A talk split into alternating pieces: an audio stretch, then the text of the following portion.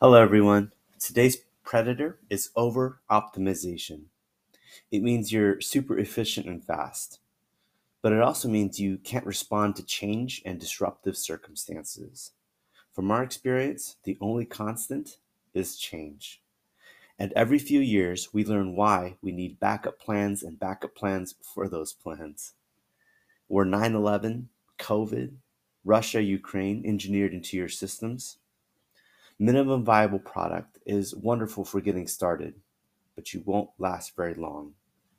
It's not as fun as the act of growing and moving forward, but the act of contingency and redundancy planning allow for those things to keep happening.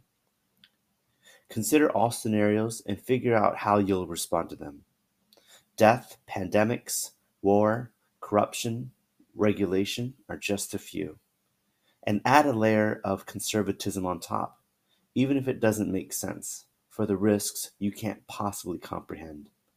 Those are the biggest ones that wipe you out. What are you attacking today?